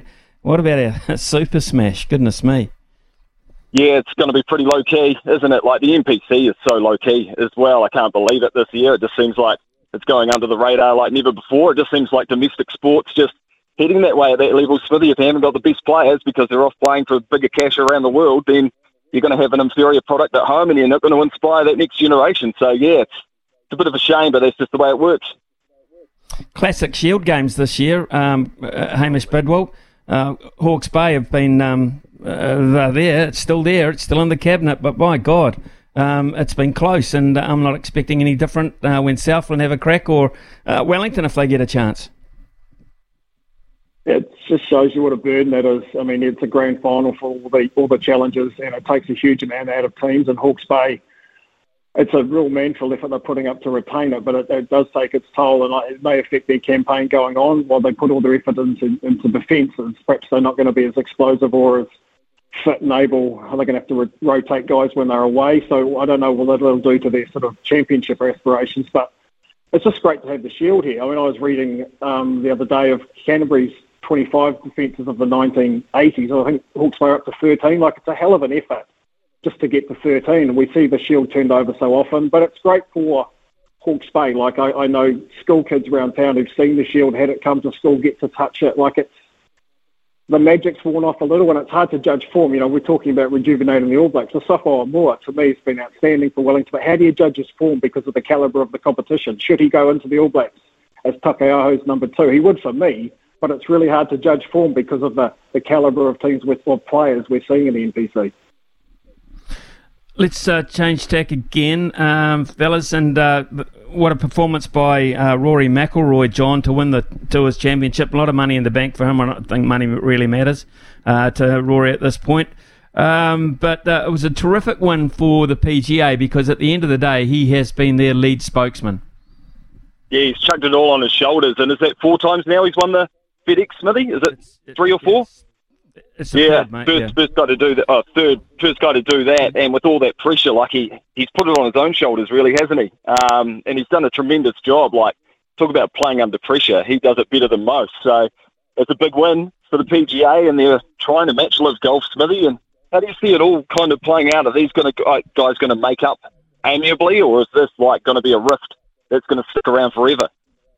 Well, I'm not sure it'll ever be amiable, to be honest, because very publicly a lot of things have been said about individuals. I mean, there were before Liv came around, there was always rifts on the PGA anyway, with Patrick Reed never seemed to be able to find a friend, etc. And that exists. Relationships exist in any form of competition, and poor relationships as well. But from my point, Hamish Bidwell, we've just seen confirmed that Cam Smith's gone, Mark Leishman's gone. No, Joachim Neiman's gone, so they're pretty high-profile players in their own countries as well. I'm not sure. I probably asked you this before, but we always bring it up when another group goes across, where you see it going from this point. Yeah, I mean, there's a few strands to what you talk about there. One thing that American golf people are noticing is that the same fealty to the tour doesn't exist with an international players. So you mentioned Neiman, Chilean, Smith, Leishman, Australian, like they don't have the same tie to the tour. They actually probably do want a more of a global game. They actually do want more freedom to play in places like Australia. Cam Smith, for instance, hasn't been home to Brisbane in 3 years for golf and COVID-related reasons. So it's a big deal for him. And as you mentioned before too, relationships are suffering. We've seen Lee Westwood have a bit of a dart in the media. Guy like McIlroy dart back. Like we talked about the famed European Ryder Cup squad spirit. Well, that's gone to custard because guys are on different sides of the fence and they're sniping at each other, and it's unfortunate. As younger guys go, like Neiman, like Smith, I think we get closer to a rapprochement and the two tours perhaps learning to coalesce. That's not going to happen in the immediate term. There's talk that Greg Norman may move away from leading the Live Tour and they may get someone less combative involved that could perhaps negotiate with the PGA Tour. But when you lose younger guys rather than a Poulter and a Westwood, then you are damaging the PGA Tour product. And it was a great fillip for the PGA Tour for McIlroy to win in the weekend and win legit too. He Scotty Scheffler had the 10-shot head start and McIlroy ran him down and won legit if it was a stroke play or a net. So, interesting times for golf. I don't think they're going to come together in a hurry, but I think they eventually will. Right, okay. I think you're probably right, actually. And there'll be a lot of hurt, a lot of pain, a lot of remarks in the meantime. And then at some point they will come together. But I'll tell you what, they might, from my way of thinking, and it might not be with Greg Norman at the helm. I think the pain and the hurt there, they might need to get a much more, shall we say, I won't say neutral, a much more competent, lay-back sort of a front man for a Live, for the PGA, etc., to sit down with them, because I don't think they'd sit down with Norman at any point at the moment. But that's just by the by. Speaking of controversial people and how they are regarded, John Day, this could well be, Serena Williams plays today, could well be her last ever appearance. What will be her legacy for you, Serena Williams? The greatest of all time, claiming she's better than Margaret Court already, or what will it be for you in terms of Serena? Well, I think she's ticked every box there is in sport. I know you say controversial, but when you compare her to an NRL player, pretty squeaky clean. What, two controversies? Pretty bad ones, albeit over a 27-year professional career, threatening to put a ball in a linesperson's throat and then stealing Naomi Osaka's moment. They were bad, but I don't think it completely tarnishes her legacy. She's made the most money out of any female athlete of all time, won the most titles in the Open era. I think she built on what Skippy Grass did for women's tennis and made it even better with her power and her grit. Now everyone in the women's game, it seems, plays with power, which is great to watch as a spectator. So I think she changed the game, won the most titles, made the most money, so therefore is probably the best female athlete we've seen. Hamish Bidwell, your impression of Serena Williams, if today is your last day? Not my favourite athlete. I think it's a shame she's gone on this long. Not unlike Tiger Woods in a way. Nicholas holds the record for golf majors and Margaret Court for tennis. But as Woods, Tiger Woods is the benchmark for all golfers. Now Serena Williams will be the benchmark for professional female tennis players. She's set new standards, achieved amazing things. Even just in terms of, as John alluded to, prize money, like the game is far more lucrative for female players. There's equal prize money in events because of Serena Williams. The global appeal she had, the reach, the inspiration she provided for tens of millions of people around the world of colour to participate in was like Woods in a sport that was pretty Anglo-Saxon, pretty traditional. She's been a trailblazer and she will be the one that all good players from here on are measured against. Okay, thank you very much this morning to Hamish Bidwell and for John Day as being part of the panel. Interesting thoughts. It's 10:44 here on SENZ. We'll have another panel tomorrow at the same time. A couple of texts here. A lot of criticism of the subs on the weekend. Smithy, I heard that De Groot and Lomax had signalled injury muscle strains. Aaron Smith looked tired when they dragged him. The sub at hooker would have been okay if Taylor had performed. He had a shocker, which was unexpected. The Perifeta sub was ridiculous, though. Here's 40 seconds, son. Do your best and save the game. Tokenistic and somewhat disrespectful to the player and the jersey. Kyle says, during Tane Randall's losing streak, the AB's losing to Oz, my old man was so angry during dinner he threw a chop at the TV, turned it off, and has never watched a live game since. Wow, that is deep. That is a long time ago for the old man. And I wonder what happened to the chop. If she had a dog, I'd probably been pretty happy. Look, here's, in all honesty, the Perifeta thing for me is quite baffling. I know Beaver says he's an All Black. It's great. 40 seconds or not, he's an All Black. Yes, he is. He did take the field of play for the All Blacks. But really, I wonder what's going through his head. I wonder what's going through the head of Stephen Perifeta as we build to this week. I hope he gets more than 40 seconds to win the game this week. 10:51. .NZ update. Your home for everything thoroughbred racing. Visit loveracing.nz, racing's biggest fan. Speaking to Louis Herman-Watt, and I come with a blank canvas today, Louis Herman-Watt, because it's Tuesday. It's always a pretty quiet time of the week as we look forward to racing on both sides of the Tasman coming up. What's on the menu this week for you? Yeah, well, it's big racing over in Australia, Smithy, the Fairn Stakes over at Moonee Valley. Now this is a golden ticket to the Cox Plate, so Mr Brightside, the ex-Kiwi in there after his huge fresh-up win over at Caulfield a few weeks ago, so that'll be a good one to watch this weekend. It's the Whanganui Guineas as well. But a little bit of, I guess, it is sad news because she was a star and on Trivier, retired. So she had a little bit of an injury and I think after some more x-rays and they did the big x-ray, the one that you can kind of see everything. I believe it was a fetlock issue Taukei'aho announcing. So just some damage in there. And look, they could have rehabbed her for a long period of time, put her out and then given her another chance. But she's done so much for them already. Group 2 Jericho Stakes over in Australia. She's really performed. Obviously the railway win here was just something quite amazing. And so she's going to be a very valuable broodmare. She's a Tavistock as well, so it'll be interesting to see what sale she goes into. And I don't know whether she'll be served this year as breeding season or not. I'm not too sure, Smithy. But yeah, a little bit of sad news because she still had Group 1s in her. I'm absolutely certain of that, but just didn't quite come back right. And going all the way back to that Cambridge synthetic trial, where we were just kind of hoping that maybe she didn't like the poly turf. Yeah. Just wasn't quite right again this year. So, Taukei'aho doing the right thing as they tend to do, Smithy, but sad news as a star from the turf retires. Yeah, absolutely. A very genuine star as well. So, it's on Imperatrice now as we look forward to it. Louis, thank you very much for that. Heading across to BP at the TAB. Of course, BP witnessed the impressive performance of Imperatrice at the weekend. And, geez, it was a standout performance, BP. It was amazing. It was incredible, wasn't it, to see that turn of foot of a horse in such a heavy surface and now seals herself as a runner that can do it on top of the ground but also on a very testing track like it was on the weekend. So you look out the rest of the opposition down at Hawke's Bay in the Tarzino. To things more immediate, got a couple of bets here around the US Open. Want to bring you money for Serena in her match coming up. $1.30 is her current price. And I want to move to the Kyrgios match versus Thanasi Kokonakis. Money for Kokonakis to win a set at $1.52 and is continuing to move. That's now $1.49 as I speak. And over 3.5 total sets at $1.62 was as high as $1.67. So there's been money in that match suggesting that Kyrgios is going to drop a set, but he is the outright favourite.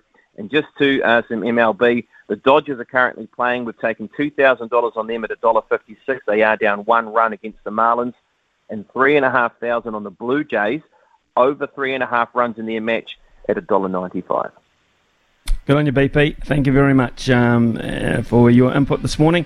Just incidentally, the Rugby Championship odds. The Rugby Championship odds, as they stand this morning, $1.70 the All Blacks to win the Rugby Championship. Believe that? $1.70. Australia $4, South Africa $4.75, Argentina, who are currently on top, $10. $10, folks. It's 10.59 here on SENZ. Veterans cricket after the break. Behind the stumps to behind the mic, nothing gets past Smithy. This is Mornings with Ian Smith on SENZ. Well, it's 11.03 here on SENZ, and there is a great saying that they say sport is for life. And whether you're picking up a ball, a bat, a golf club or something else, sport can give you a lot in life. It has for a lot of people, from careers to friendships and greater health. And there's plenty of reasons to want to stay in sport, regardless of what level you might be at. Well, the New Zealand Veterans Cricket Team is a great example of that. And from September the 2nd, in a couple of days' time, to the 15th, the Sunshine Coast will host the inaugural Over 60s Cricket World Cup, with a combination of 12 teams competing. On the line now, we have the chairman of Veterans Cricket New Zealand, Jeremy Wilson, who's been one of the reasons this has been all put together. Jeremy, thanks very much for your time this morning. Cheers, Smithy. Great to be here. Great to talk to you, Jeremy. Now, that in terms of this event, it's the inaugural one. Is the ICC involved at all, the International Cricket Conference, or has this been basically done by other people? Yeah, no, ICC is not involved. This is a group of enthusiastic elderly gentlemen who still have a love of the game. We use the term, it's the second innings, and it's an opportunity for people who really enjoy cricket to just get out there and have a crack. Well, Jeremy, I'm looking at the participating nations in this. Australia, Canada, India, us, of course, Pakistan, rest of the world 11, which is interesting, South Africa, Sri Lanka, USA, Wales, West Indies, and I do not see a side, Scotland as well, I do not see a side from England. And yet I would have thought, in terms of the history of people that wanted to stay in the game, England would be probably the first country I'd go to. Why no England? Well, it's a bit of a bone of contention, actually, Ian. They were invited, of course, but the tournament coincides with the last 4 weeks of their county championships, and so effectively the top four teams wouldn't be eligible, so they'll put a rest of the world team together, which is all the other counties, and they'll be participating as a rest of the world team. Okay, that's interesting. Right, let's talk about the format for this, Jeremy. How does it all work? What are the rules for the game, etc.? Well, 45 over games, no retirements. Generally in over 60s cricket we have retirements to give everyone a crack, but in this tournament there's no retirements. There is it's just pretty standard cricket rules. You're not allowed to bowl too many bounces. Well, that's not a big issue at over 60s cricket. And there's a few fielding restrictions, but it's just standard 45 over cricket. Okay, this comes on the back of a pretty successful Over 50s World Cup back in Sydney in 2018. Yep. How easy has it become to find a squad of over 60s cricketers as such? Was it easy to put it together? Well, the biggest challenge is we've got lots of players. The growth of veterans cricket, we've now got World Cups coming up for over 40s, over 50s, over 60s, and we suspect within the next year there'll be an over 70s. So when Canterbury first got involved, there was an over-60s tournament, and that was it. Now we've got multiple divisions in all those different age groups, and later in the year we're taking 4 teams to go over to Australia to contest the over-60s interstate championships in Australia, in Victoria. And there'll be 700 veteran cricketers there. It's massive over there. And the UK, I've had the opportunity to tour over there and play. It's huge. You can play 3 or 4 games a week of veterans cricket in the UK. So in terms of veterans cricket, tell us, is it white ball? It's white ball cricket, is it, or pink ball? Because pink ball has been used in the past. No, this will be pink ball in Australia. And we've got a tournament coming up in February, Smithy, in Napier. This will be for 60s and 70s. So it's not too late for you to get your gear out and have a run. Central Districts will be looking for a batting keeper. Okay, so I'll take your point there, Jeremy. Well made. Right, okay, let's just look at the, you know, a lot of people hearing about this, and it's because it's the inaugural, we're hearing about it for the first time, would be thinking, wow, what a great boys trip there, what a great good old boys trip that will be. Tell us about just how serious this deal is, man. Well, the leagues might be a bit older, but the competitive spirit is still strong. We had a training camp at the Sir Richard Hadley Centre in Christchurch a fortnight ago. We had everyone in the squad attend. People have been training for 6-7 months, gym, practising in the nets every week. We're not as young as we once were, but the competitive spirit still burns strongly, and that's just as important as anything else. And we're not going over there to muck around. We're going there to win this thing, and we've got a very determined group. We've got a fantastic. Paladin have come up with a fantastic uniform for us all, travelling and playing kit, and we've got some guys there that are. This is an opportunity of a lifetime for some of these guys, and it's interesting, Smithy. People always say to me, "What names have you got?" We don't have many of the guys that in their day were top cricketers. We've got a lot of guys from a level below, and I was just looking at some of the team lists from. The teams that are going over to Victoria later in the year. We've got one team where the batting line-up is Vance, Wright, Kugeline, Reid, and you think, that's fantastic. Well, it's actually David Vance, Bert's brother. It's Hamish Wright, John's brother, Gordy Kugeline, and Ian Reid. So these are guys that in their day lived in the shadow of their brothers, and myself... my young brother Richard was in a team with all those guys that went over and played in the Kookaburra Shield against the Australian secondary schools and did very well. They also had people like Evan Gray and Bruce Edgar and 1 or 2 others in there. But none of those guys are still playing, whereas we are determined to go over there and do a good job. Okay, let's look at our squad then, representing very proudly New Zealand. Jeremy, tell us a wee bit how you're able to put this squad together and 1 or 2 of the names in it. Okay, well, the first thing is we have an interprovincial tournament every year, and from that we've got a couple of selectors that look at all the players and pick the teams from there. So they get no shortage of guys keen to go. Probably the best player we've got would be Andrew Nuttall. Now, Andrew played for Canterbury. His son Ed is a current Canterbury representative. Andrew is the 3rd-ranked bowler in over-50s cricket, and he's well into his 60s. Quite remarkable, extremely fit, very dedicated, enthusiastic, and I think some of the other teams will struggle with him. In over-50s, he's almost unplayable for a lot of the guys, and so we're hoping that he'll be able to replicate that for the over-60s. And then we've got a whole list of guys that have played representative Hawke Cup cricket and senior cricket around the country. We've got guys like Mark Payton from Auckland and Tony Hill. His son David is well known as an All Black.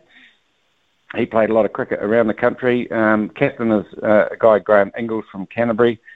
So, yeah, just a really good collection of guys who are keen as mustard and determined to do well.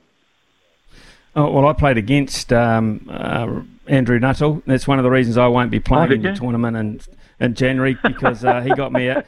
He got me out around 45 years ago, and I don't want him to get me out 45 years later. That would be a really horrible aspect to my continuing cricketing career. I also played with Roger Stakerski, and I also played in Central Districts B for Tony Hill, who was a very polished batsman back in those days. David Hill's. Yeah. So I do know a few names in that. It was fantastic.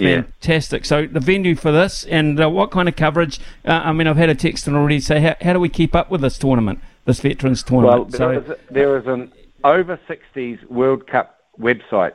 If you Google over 60s cricket, don't go to the over 60s dating websites, which pop up when you Google it. But over 60s cricket, and you'll see it all there, and all the squads are outlined. There's people like Rice from South Africa and one or two others. But all the results will be posted every day, and you'll be able to follow the tournament. Okay. How much training and prep has gone into this side? Well, as I said, the side was picked about 6 months ago. That enabled people to... And most people would be at the gym 2 or 3 times a week, having a net every week, and then we've had training camps and so on. So we're taking this very seriously and absolutely determined to bring the trophy back and put it next to the Test Mace. Next to the Mace would be fantastic. I like the concept of that, actually. And I would imagine you'd want to go on a nationwide tour with your trophy as well, because that would be good. Well, we'd like to do a trip down Queen Street, for the ticker tape, but unfortunately there's too many roadworks there, so we'll have to put that on hold. Fair enough. Okay, I get your point there. Right, now let's look who's looking in our pool, and what do we know about these others? Being an inaugural tournament, what do we know about some of the opposition as such? Well, to be honest, we there's been a lot of toing and froing on the WhatsApps between the different countries, and most of them are doing a pretty good job of blowing their own trumpets, but we've taken the view that we'll just play very much under the radar and not say anything. But I suspect South Africa, Australia, Pakistan, India will all be very strong. And interestingly, when you look at the USA and Canada, their teams look very much like the Indian and Pakistan teams. That's their player base in that part of the world. So we think those teams will be strong, and the rest of the world team is a bit of a mystery to us. So we're playing rest of the world first up, and then we move on to Pakistan, and we'll see how we go. We've got a warm-up practice game on Thursday against Australia, which will be very interesting. Jeremy Wilson, who funds all this? You say you've got no backing, no ICC backing. New Zealand cricket involved at all, or is this all privately funded, etc., and out of your own pocket stuff? Yeah, no, it's out of our own pockets, Smithy. I've met with New Zealand cricket. They are supportive of the idea. They think it's great. However, they don't have funds available for us, and we're quite happy to be autonomous and self-fund everything we do. Okay. What about age range? What would the older? I mean, the youngest has to be 60 years and no more. But what about the oldest? Have you got any idea who the oldest player will be? We've got a couple of guys who are in the sort of 66, 65 area, but that would be the oldest. And interestingly, when you go over and to Australia, you'll see their team, they rotate out pretty much every year. There's new guys who are close to 60 come in. So they tend to be fairly selective based on age, and mobility and fielding is absolutely critical at this age. So, yeah, there's not too many guys get selected past 65. They all have a youth policy. Very good, love it. Well, I'm out. I'm gone. I'm gone past there already. So, hey, the other thing that I mean, it might sound funny, but I don't think it is that funny. The medical side of things, because you're going to be playing in fairly warm temperatures compared to where you're coming from in New Zealand at this point. and the guys are getting on, you know, to be fair. So what about that aspect of it? That would scare me. Well, yeah, there's two aspects. One is that we have a temperature about 35 degrees. They call the game off.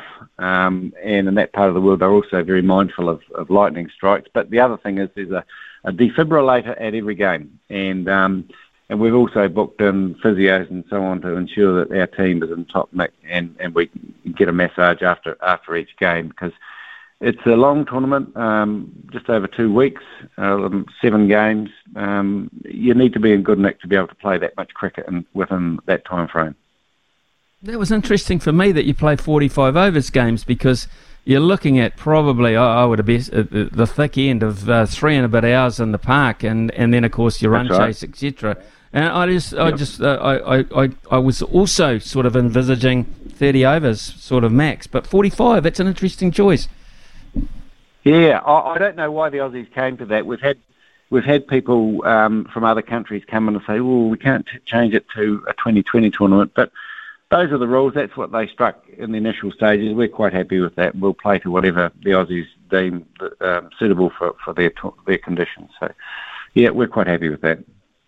And I had a text in to say how can we get involved with veterans cricket or masters? It used to be called masters cricket as such. Or what is the setup now? Does every province or every city have one as such? Is there a place you can actually go to, or would you do it through a club system? How do you actually get involved if you want to play? We are autonomous to the associations through the country, but there is a veterans cricket website. There is contact details. New Zealand Cricket is going to have a section on their website which they'll allow us to put all the contact details and so on. We're just setting that up at the moment. So there's always, and just ask around, there's always going to be people, as I say, at 40s, 50s, 60s and 70s that will be able to direct you to the appropriate person.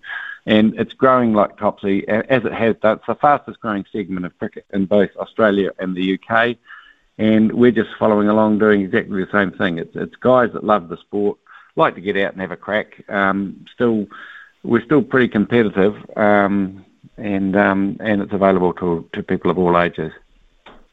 Aspirations then, Jeremy, you've made the commitment. You're basically just about on the plane. What are the aspirations of the squad? Well, a couple of things. Firstly, I was just a bit on the plane, but this morning I tested positive to COVID, so I'm going over a few days after the rest of the squad. So to be fair, I'm pretty disappointed about that, but never mind, we'll be able to carry on. Look, as I said, we're not going there to muck around. We're going there to win this tournament. We've got a determined bunch of guys. We've trained hard. We've done all the preparation that we can, and I'm pretty convinced that we're going to have a good showing. Look forward to hearing all about it, Jeremy. So sorry to hear that you won't be part of the initial party heading there, but I know you'll make up for lost time. So hey, thank you. Well done. Thank you for your thank you for your time, mate. Very intriguing. I look forward to hearing more about it. Cheers. All the best. Okay. Good day. Cheers. Bye. Yeah, Jeremy Wilson there, who is in charge of New Zealand's veterans cricket. I think it's fair to say he's.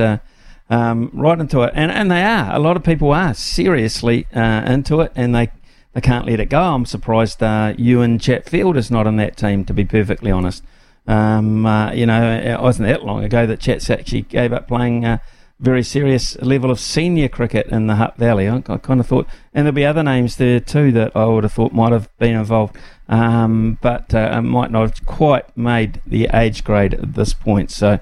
It's an ongoing thing. It's very interesting too, and they're going to the Sunshine Coast to play a little bit of cricket for about 14 days. I think of worse things to be doing.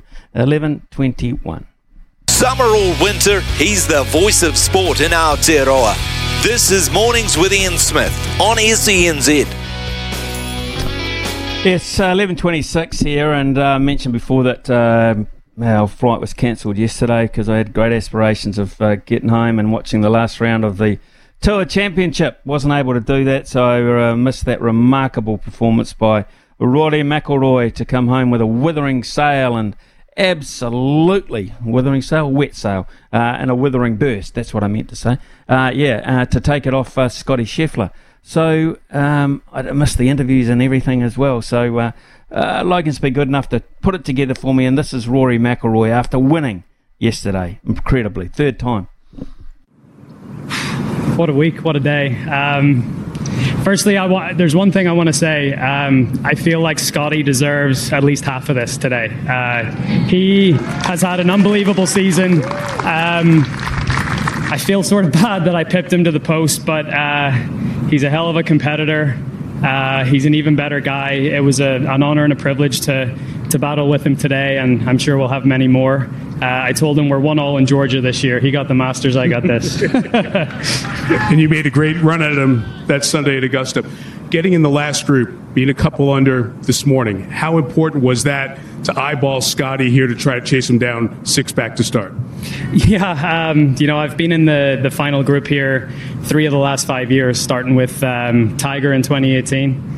And that, incredible scene. And then, to get the better of Brooks in 19 was awesome. And then, another final group here. I didn't really give myself much of a chance teeing off today. I thought six behind. I thought it was going to be really tough to make up, but my good play and Scotty's not so great play, and it was a ball game going into the back 9. You made putts. We talked about the Open, how the putts didn't fall. I know that was tough for you. It was a tough couple of days after that. Given everything that's happened this year and the role you've taken front and center with the changing landscape in the sport, how satisfying is it for you to stand here at the end of the season and win this year's FedEx Cup? It means an awful lot. I believe in the game of golf. I believe in this tour in particular. I believe on the players, I believe in the players on this tour. It's the greatest place in the world to play golf, bar none. And I've played all over the world. And, this is an incredibly proud moment for me, but it should also be an incredibly proud moment for the PGA Tour. They've had some hard times this year, but we're getting through it. And, that was a spectacle out there today. Two of the best players in the world going head to head for, the biggest prize on the PGA Tour. And, I hope everyone at home enjoyed that. Congratulations. Thanks, Mike. Yeah, 11:29 here, and that was Rory McIlroy, who has done all he possibly can for the tradition of golf. And I say the tradition, I mean authority in golf. They must absolutely love him as an advocate, as an ambassador. And to win that as well, I think Logan was, with all that's going on in his mind, because every time he wakes up, he's at the forefront of this battle, this feud, if you like. And still to be able to perform like that. Incredible. Yeah, absolutely. I'm gutted you didn't get to watch it, Smithy. So kudos to you there in New Zealand for Smithy missing out on that opportunity, because it was awesome to watch. It really came down to the final hole. The par 5 there, Rory was in line for a potential eagle if, he placed his second shot well, but unfortunately he sailed over the green and he hit the grandstand, so he was right there in the rough of things. Scheffler as well, and obviously he didn't do as well, so he struggled, and Rory was able to sink it in the end, and, the emotions didn't get the better of him in that moment, but then shortly after, if you watch the video of that interview, the tears are welling up in his eye throughout. You can see how much this means to him. Like you say, he's at the forefront of everything at the moment with the PGA, so an incredible moment for him, and just how much, the PGA means to him, and how much Rory means to the PGA. It was really something quite special to watch. Yeah, I totally agree, and I'll back up. He's just a terrific guy. He's perceived that way. He's fighting for what he believes are the values and the traditions in golf against the weight of money coming in from other angles.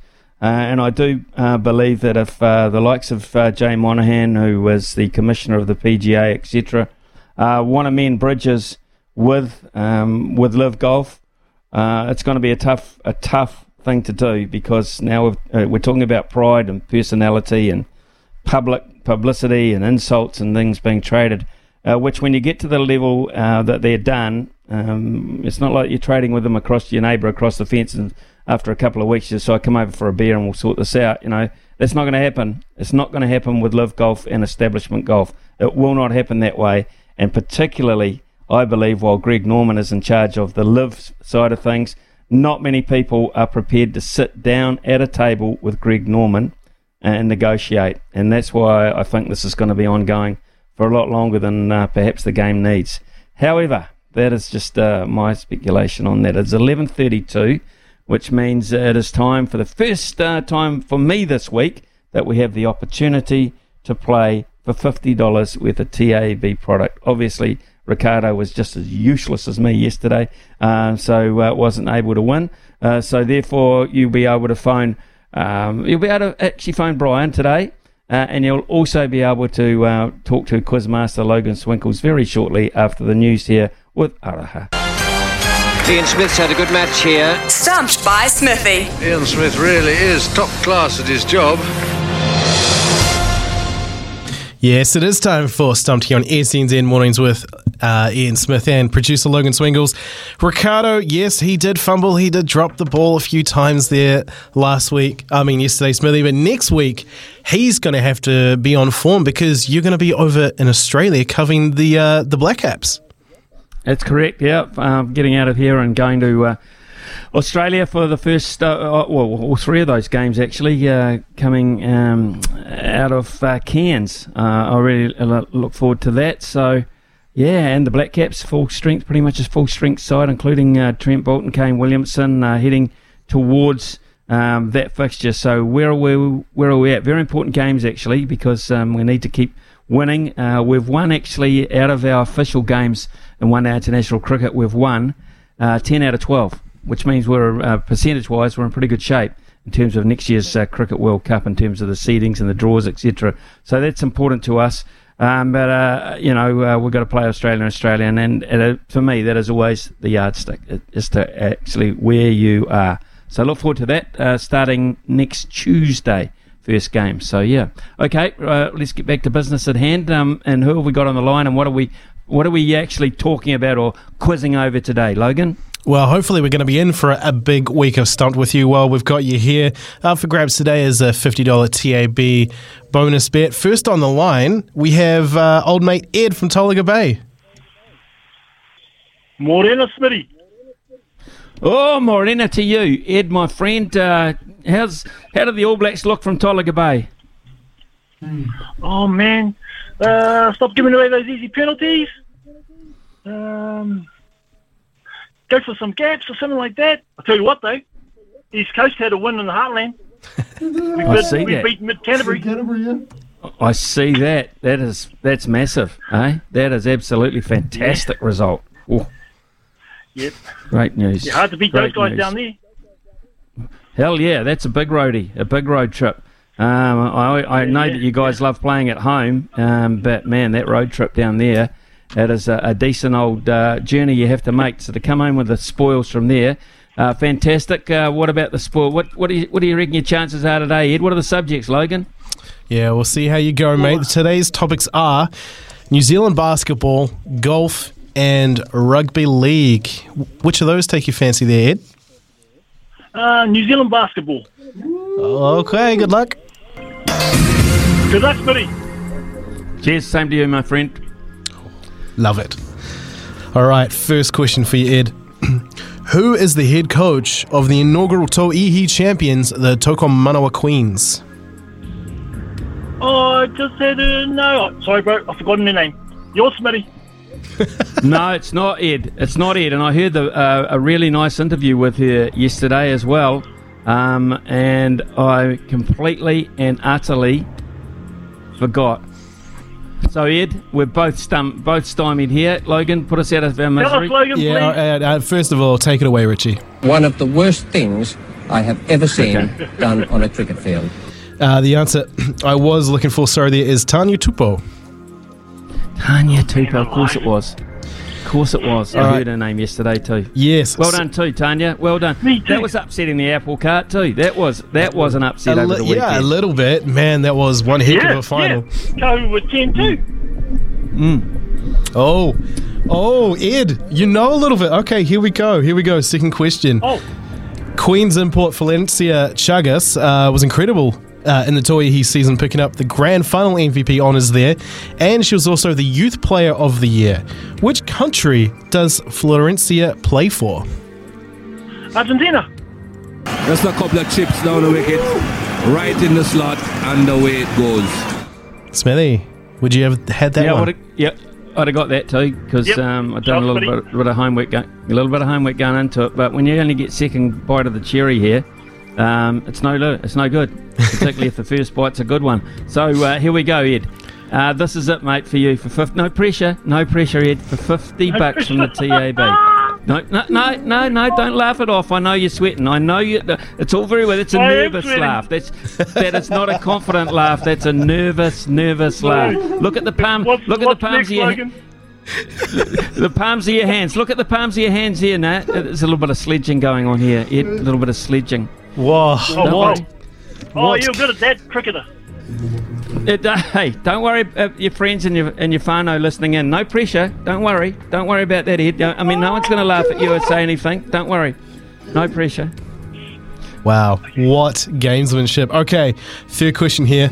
The Tall Blacks defeated Jordan 100-72 in Auckland last night in the Asian qualifiers for the FIBA World Cup. How many games have they lost? 0. Just a couple of chips down the wicket, right in the slot, and away it goes.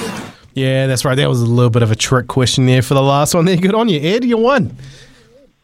Thank you very much, Logan. And Smitty, I'll be listening to you over in Aussie. Yep, I look forward to it coming in on Sky. So look forward to bringing it to you, Ed, and show the faith. Show the faith in the All Blacks. Show the faith in the Black Caps. And spend that $50 very wisely, my friend. Congratulations. Thank you, Smitty. Thank you, Logan. Yeah, cheers. Ed from Tolaga Bay is our winner this morning, and a worthy winner at that. It's 11:40 here on SENZ. We shall be back shortly. This is Mornings with Ian Smith on SENZ.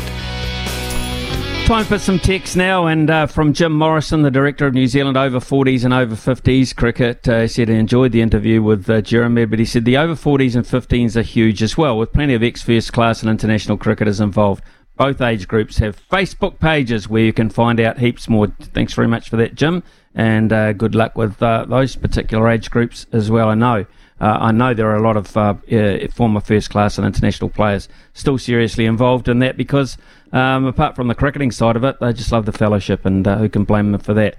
Smithy, have you checked out the odds for the Rugby Championship, says Brendan? Yes, I have, Brendan. Quite staggering that we're $1.40. It really is.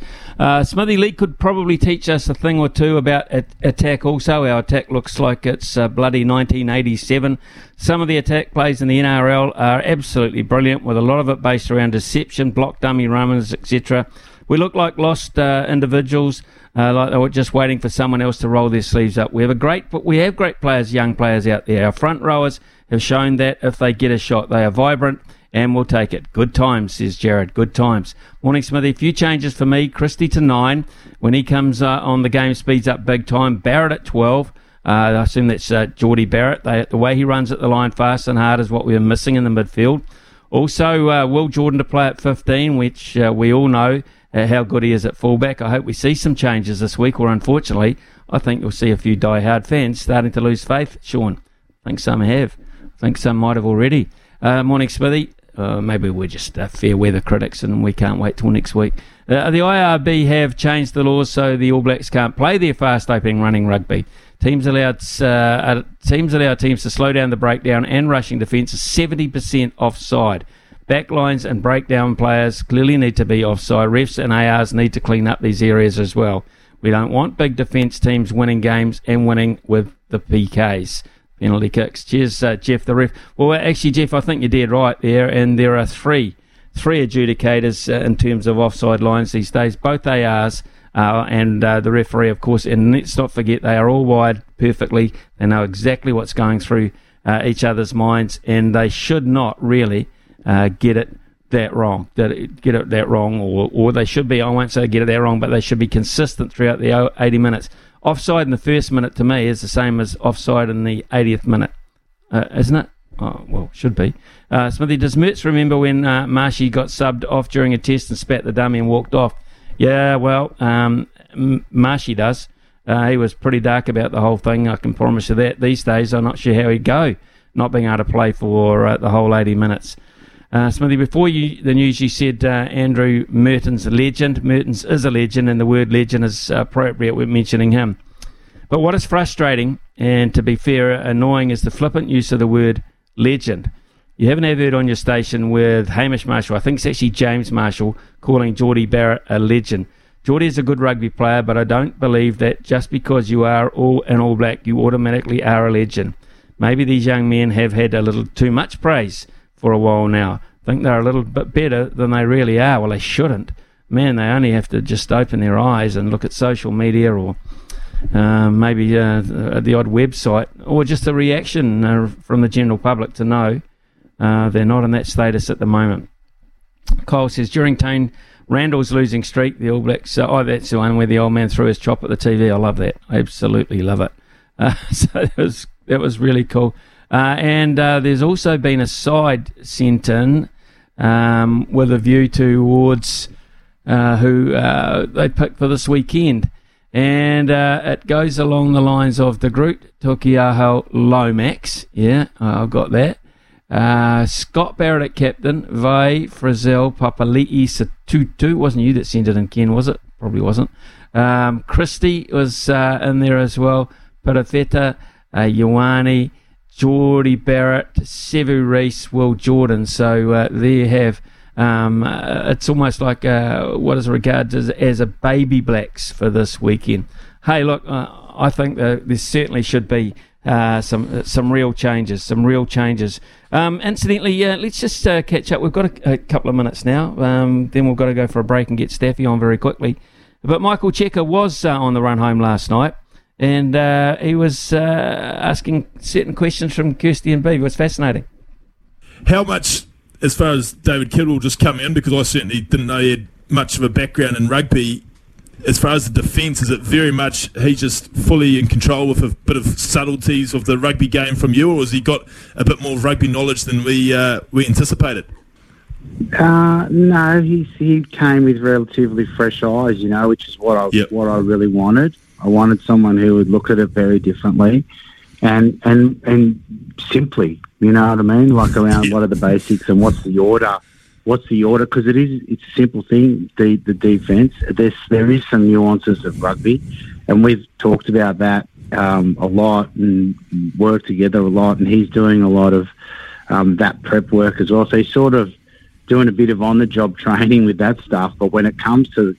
And he's picking it up very quickly, and he's pretty much driving all of that now. And when it comes to getting off the line and pressuring the opposition and the tackle, well, he doesn't need any help there. So he's got plenty of experience in doing it himself, and then obviously coaching it too. And also as a person, he's a really brilliant fella. So he's gelled like you know, as a friend and as a you know, a good teammate of the players as well. They really enjoy his company, so that's really important when you're travelling with a team around the world and you're spending heaps of time together.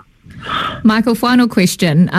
During the match coverage, both pre-match, half-time, we could see you speaking to the team. Do you speak Spanish, or are you speaking English to the players? What's it like in there? Yeah, no, I'm trying to speak Spanish, so I'm not going to say I'm speaking it perfectly, or Castellano, as we like to say, us Argentinians, you know how it is. But I speak French and Italian, so I've got a bit of a mix going on there between that. And then whenever I really need to bail out, I just speak in English. And there's actually, like, I'm feeling comfortable enough with it, but it's interesting because it's actually proven to be a really nice tool to use to grow a bit of team, because when I do speak English at different times, we just sort of do live translation. They get in small groups with guys that can translate, or the coaches who might be able to translate, and we sort of just do it on the run. And I'm conscious of, you know, communication is a huge tool in coaching, so you've got to make sure that message is right. And I'm also, you know, it's like getting free Spanish lessons, you know what I mean? So I'm learning another language on the job myself, which is pretty nice. So I like to try, and I'm sure that I think I'm better than I actually am, but they'll tell me one day later on. I'm sure of it. Sometimes needing new tyres can catch us by surprise. That's why Tyre Power gives you the power of Zip Pay and Zip Money. You can get what you need now, get back on the road safely and pay for it later. Terms and conditions apply, so visit tyrepower.com.au or call 13 21 91.